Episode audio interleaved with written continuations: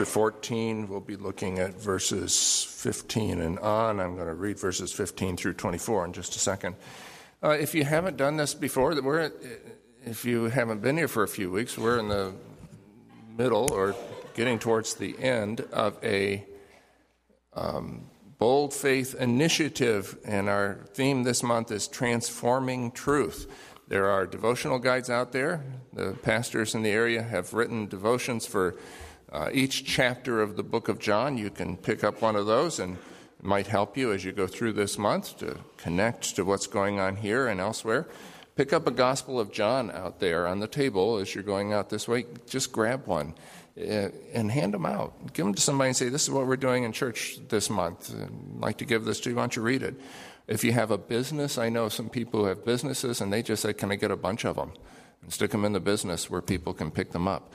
Go ahead and do that. And wear a bold faith wristband. If you haven't got one yet, get one now. And maybe you have some stories about how you've connected with people over this.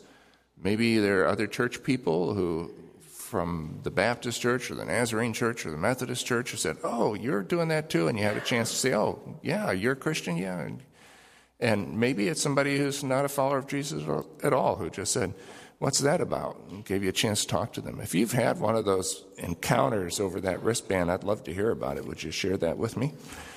Now we're in John 15. I want to read for us verses 20, 15. We're in John 14. I want to read for us verses 15 through 24. this is Jesus speaking. If you love me, you will obey what I command. And I will ask the Father, and he will give you another counselor to be with you forever the Spirit of truth. The world cannot accept him because it neither sees him nor knows him, but you know him, for he lives with you and will be in you. I will not leave you as orphans, I will come to you. Before long, the world will not see me anymore, but you will see me. Because I live, you also will live. On that day, you will realize that I am in my Father, and you are in me, and I am in you. Whoever has my commands and obeys them, he's the one who loves me. He who loves me will be loved by my Father, and I too will love him and show myself to him. Then Judas, not Judas Iscariot, said, But Lord, why do you intend to show yourself to us and not to the world? Jesus replied, If anyone loves me, he will obey my teaching. My Father will love him, and we will come to him and make our home with him. He who doesn't love me will not obey my teaching. These words you hear are not my own, they belong to the Father who sent me. the opening words of our text are If you love me. For some people, those are hard words to hear because they've heard them before. There might be a woman who is reminded by those words of the night she lost her virginity. If you love me, said the man who didn't love her, but was willing to use her. They might evoke anger in someone else whose parent was always saying things like that. If you love me, you'll stop seeing that girl. If you love me, you'll give up this pipe dream and go get a real job. Or if you love me, you'll run to the store and buy me a pack of cigarettes and a bottle of vodka. If you love me, sounds weak at best and manipulative at worst, and we've seen the worst too many times. But it's important for us to realize that there is nothing weak or manipulative in what Jesus is saying. This is not a young Paul McCartney pleading, Love, love me, do. You know I love you. It's not Olivia Newton John whining, If you love me, let me know. If you don't, let me go. Jesus is not begging or whining, he's stating a fact. That is so important for us to grasp. This is a fact, and the way the radius of a circle equals its diameter divided by two is a fact. It's a fact like if you step off the roof, you will fall, is a fact. We need to learn to love facts. Facts, whether we like them or not, help us know where we stand and how to orient ourselves. The truth is always more than facts, but facts are the handholds that allow us to scale the face of truth. Hiding from the facts or hiding facts from ourselves is a fool's game. When Jesus says, If you love me, you will obey my commands, you will keep my commands, he's not giving advice. He's not making a motivational speech here. He's not asking for love like a jilted suitor and he's definitely not playing the guilt card like a manipulative parent. He is stating a hard as nails fact. If you love me, you will keep my commands. That is a transforming truth. If you love Jesus, you will keep his commands. Jesus does not say, if you read the Bible more, you'll keep my commands. He doesn't say, if you go to church more often, you'll keep my commands. He doesn't say, if you fast more, give more, or buckle down and try harder, you'll keep my commands. All those things are good and helpful, but they only possess transforming power if they're undertaken out of love for Jesus. If we're not keeping his commands, it's not because of a personality problem or an intelligence problem or even a lack of effort problem. It's a love problem. Don't blame your spouse or your parents or your boss. They're not preventing you from keeping Jesus' commands. Jesus says, If you love me, you will keep my commands.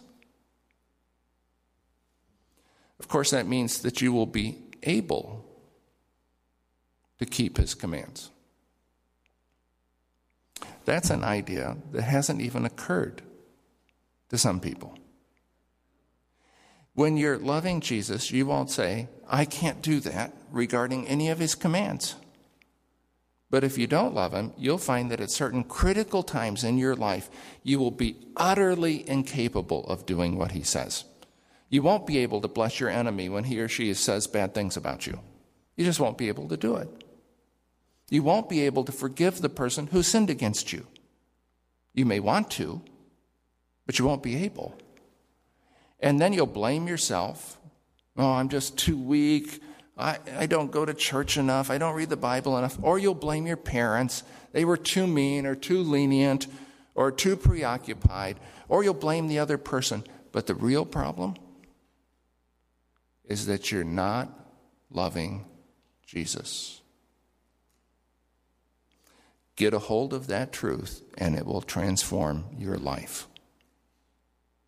If you love Jesus, you will keep his commands the command to bless those who curse you, the command to speak truthfully, to be reconciled, the command not to judge people, to guard against greed, to love each other. You'll actually be able to do these things. Now, right here, we could get off track. When we hear Jesus say, If you love me, we're liable to think he was saying, If you have warm feelings for me. But Jesus was not talking, at least he wasn't talking primarily about a feeling. It's confusing for us because our word love is forced to cover so much ground. The ancient Greeks had four different words to cover the same ground that our one word has to cover. One of those Greek words referred to the passion of lovers eros. Another to the jovial camaraderie of friends. Another to the unbreakable loyalty of family. The word that's used here is none of those, but it encompasses the passion of the first, the affection of the second, and the loyalty of the third. It refers to an unconditional commitment to another person's welfare, to his or her good. Jesus is saying, if you are unconditionally committed to me, you will keep my commands. And if you're not, as he says later, you won't. Now, there's more here that we need to understand. Because you see, there's a progression that we mustn't miss, that all of this hinges on. We love Jesus, which results, it's a matter of fact, in our keeping his commands. Now, there are about 60 such commands that apply broadly to his followers, and the person who loves Jesus will keep those 60 some commands. If he lives in the highlands of Papua New Guinea and has never seen a Bible but loves Jesus, he'll still keep those commands. Love for Jesus does that. It's transformational. Now, that's a fact. But another hard as nails fact follows Jesus will, on behalf of the person who loves him, ask God the Father to give that person another counselor, as the NIV has it, or another comforter, as the King James translates, or another strengthener, as the scholar Leon Morris suggests. And we must have the strengthener if we're to have any hope of living an authentic Christian life. Now, focus in on that progression. Jesus, loving Jesus, leads us to keep his commands. And keeping his commands, or perhaps even trying to keep them, leads the Father to give us the strengthener, whom Jesus describes as the Spirit of truth and as the Holy Spirit. He's not the Spirit of 76, he's not the Spirit of excitement, but the Spirit of truth the presence in our lives of this Spirit strengthens us to squarely face facts and live in the light of truth. Now, that's not something everyone experiences. The world, this is verse 17, cannot accept him, the Spirit of truth, because it neither sees him nor knows him. Now, that shouldn't come as a surprise to us that the world doesn't see or know the Spirit of truth. The world, and when Jesus says that, he's talking about humanity as it endeavors to get along without God. The world lives more comfortably with denial than it ever does with truth. T.S. Eliot was right. Humanity can only bear so much reality. A recent song by popular artist makes that clear. I don't want reality, he sings. Actually, reality stinks. I need you to lie to me. I think that should be the theme song for next year's national political conventions. but whose fault is that? See, without the spirit of truth, people can't help but live in denial. A world that's turned away from God will not and cannot receive and cannot even want the truth spirit. But the lover of Jesus will. And it is the presence of that spirit that will further enable him or her to keep Jesus' commands and to know, now this is verse 20, what it means to enter the blessed company of the Trinity. So here's the progression Love Jesus, and you will do what he commands. Love Jesus and do what he commands, and he will ask the Father to give you the strengthener, the Spirit of truth. Love Jesus and do what he commands, and he will ask the Father to give you the strengthener, and then you will know that God the Father is with Jesus, and you are with Jesus, and Jesus is with you. You will get caught up in the life of the holy and blessed Trinity and it will begin a metamorphosis in you. It will transform you into a different kind of person. The person God always intended you to be. That was his plan all along. And it all started with loving Jesus. But no, that's not right. It did not all start with loving Jesus. It started long before you knew Jesus or knew anything about Jesus. It started with God, not with you with his bold plan to create a free people, to pick them up after they'd fallen, and redeem them after they sold themselves, and die for them after they'd sinned. God's love, the God who is love, came first. He always comes first. His love overflows heaven and cascades to earth. And that's just what Jesus is describing here a cascade. One definition of a cascade goes like this a process that occurs in successive stages, each of which is dependent on the preceding one and often produces a cumulative effect. In our case, it's a spiritual cascade. Or better yet, it's a cascade of love. begins with God's love and flows through our love for Jesus. God intended, He always intended, for people to live with Him. His plan is that our life should be immersed in His Trinitarian life.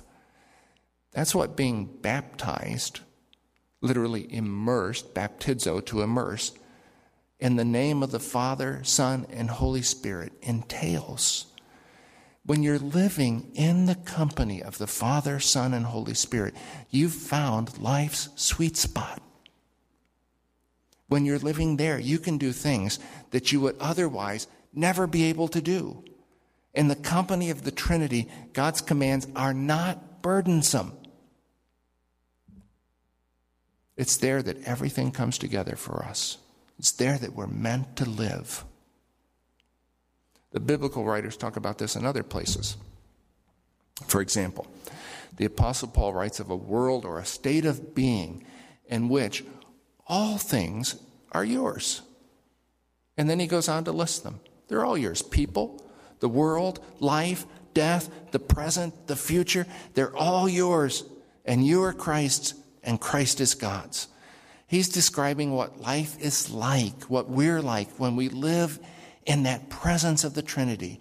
And when we're in that place, we will know that there is one God and Father of all, who is over all and through all and in all. That will not be a matter of theological reasoning, but of immediate personal experience.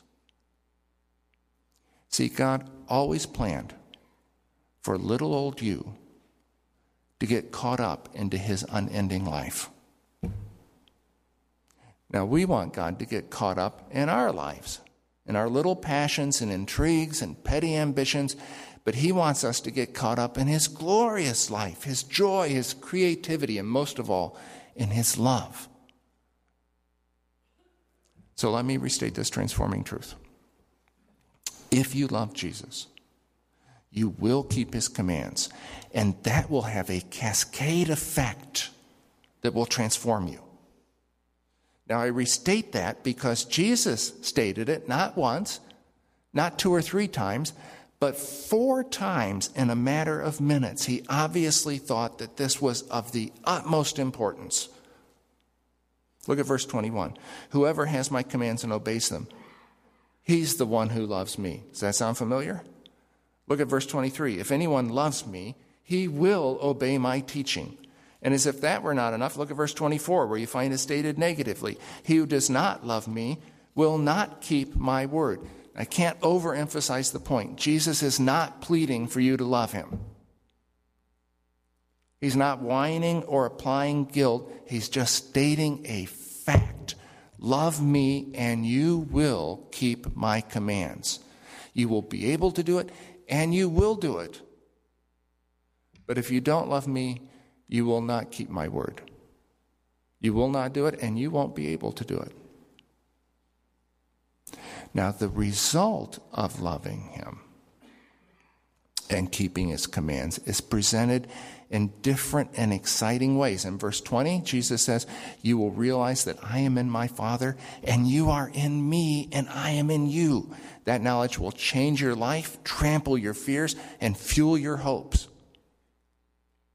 In verse 21, he puts it another way He who loves me will be loved by my Father, and I too will love him and will show myself to him. Here is the principal cure for doubt. We think we can remove doubt by reason alone, so we try to think our way out of our doubts, but they just keep coming back. The real cure for doubt is love and obedience.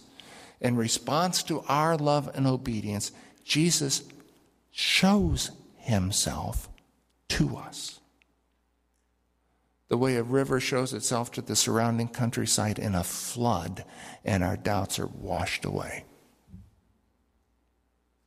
Verse 23 expresses that same result in yet another way.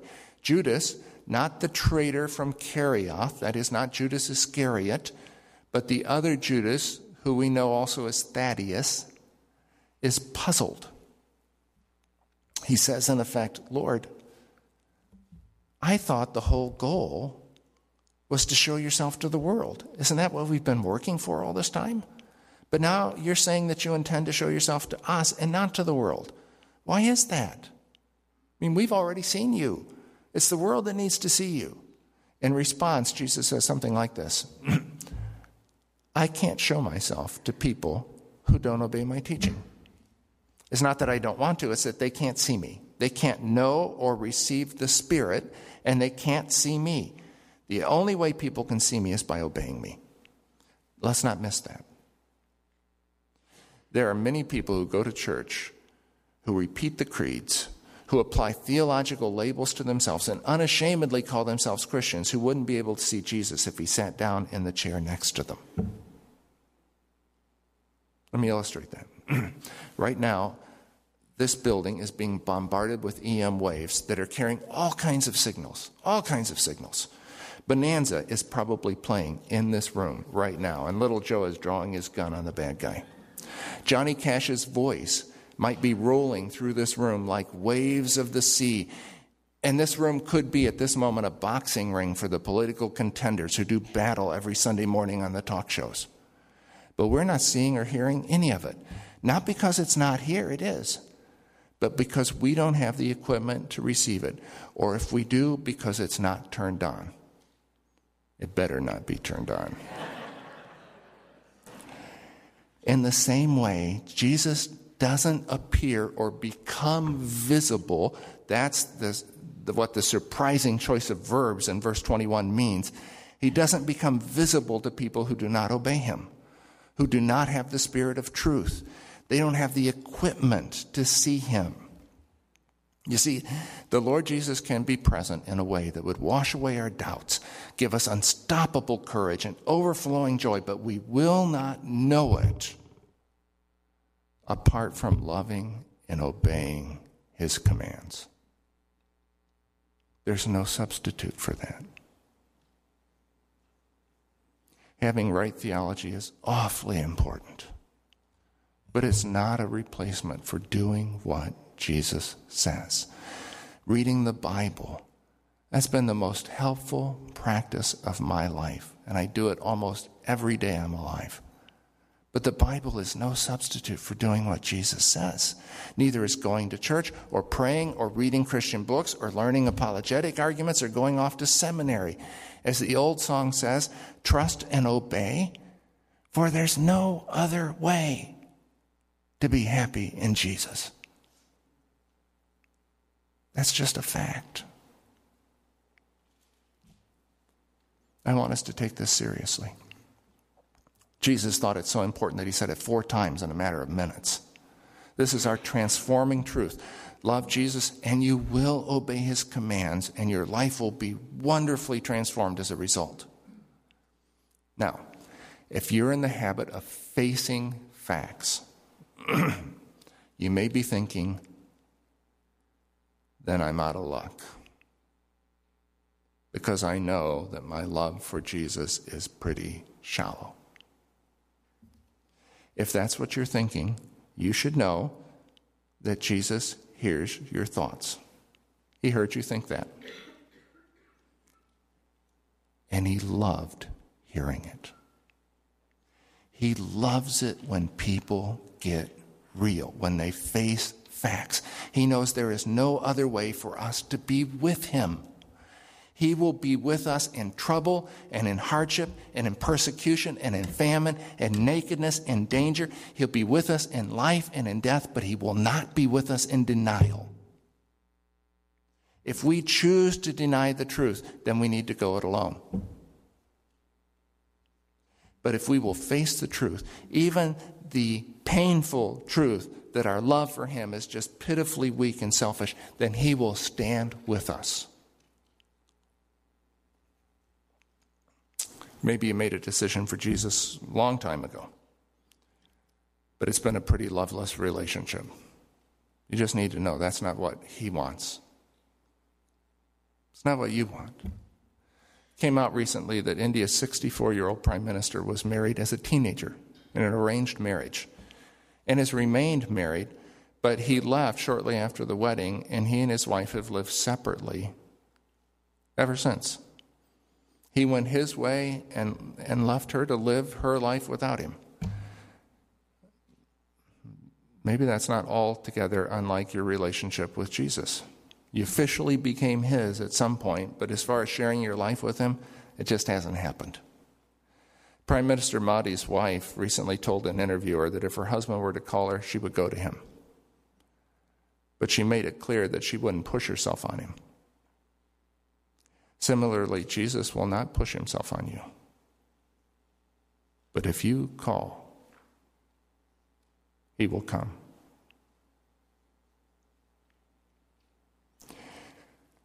But what are you going to do if you don't love him?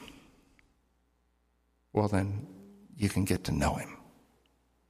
As the old Phil Spector song goes, to know him is to love him. That has never been truer of anyone than it is of Jesus. Get to know him. How can you do that? Well, first, by asking him for the opportunity. See, it's not all up to you. He will help you get to know him. Say, Jesus, I would like to know you better, and then see what happens. Get to know his story. Sometimes when I meet someone new, I say something like, I would love to hear your story. I get to know them by getting to know their story, where they grew up, what their family was like, why they got into the career they're in, what they love to do. Well, you can get to know Jesus in the same way by getting to know his story.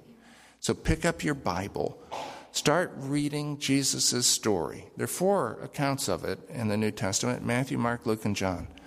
Read one of them. Say Luke. And each time you sit down to read, ask Jesus to tell you his story and then listen. And then read other people's stories who've known Jesus, from St. Peter all the way to Dietrich Bonhoeffer, from St. Paul to Corrie ten Boom or to Billy Graham. Listen to how Jesus' closest friends tell his story. Get to know him. But the fastest way to get to know someone is to trust something important to them. Try trusting your family to Jesus, your job, your finances. I've seen that change people's lives. And they finally said, Okay, God, shaking in their boots, I'm going to trust my finances to you. Trust Him as far as you're able at the present time. That will help you trust Him further in the future. Trust His guidance and follow it. Trust His death to reconcile you to God. Trust and love are closely linked, so dare to trust Him. So we want to love Jesus, right? Everything kind of flows out of that the thing that most powerfully evokes love is love. Love attracts love. And what will help you love Jesus more than anything else is opening yourself to his love for you. So think about his love. Go over it again and again. If your heart is cold, take it out into the sunshine of his love and watch it get warm. And guess where the sun of his love rises? Right over Calvary. And it's there that you will find your love for him kindled. Look at the cross, and you will see what kind of person he is. Your heart will cry, This is God in his holy place. This is God clothed in love and grace. He took our flesh so that he could take our sins in his own body. He died for love of us. This is love. Not that we love God, but that he loved us and sent his son an atoning sacrifice for our sins.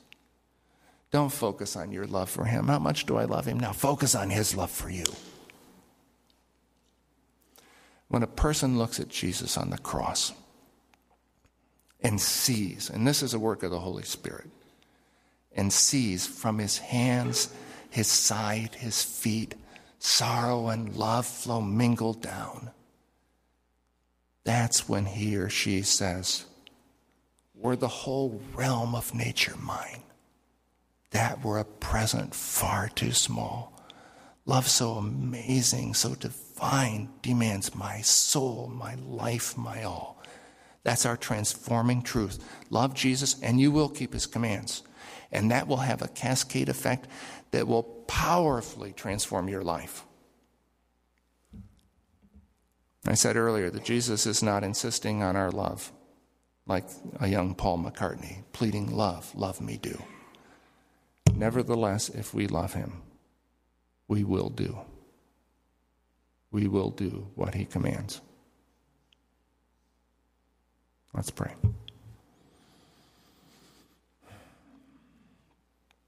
God, you love your son so much.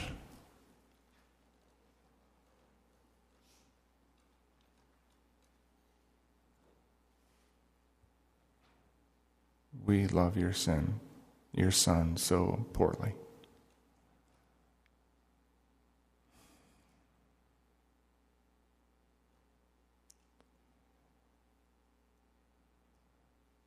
But we're not going to look at our love for him, but at your love for him and at his love for us.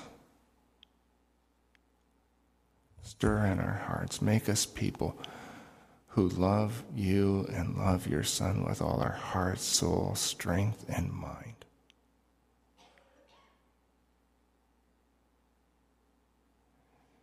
And then we'll live in the place where all things are ours.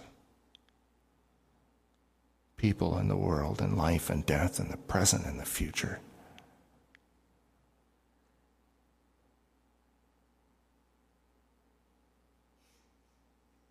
Finish your work in us. For Jesus' sake.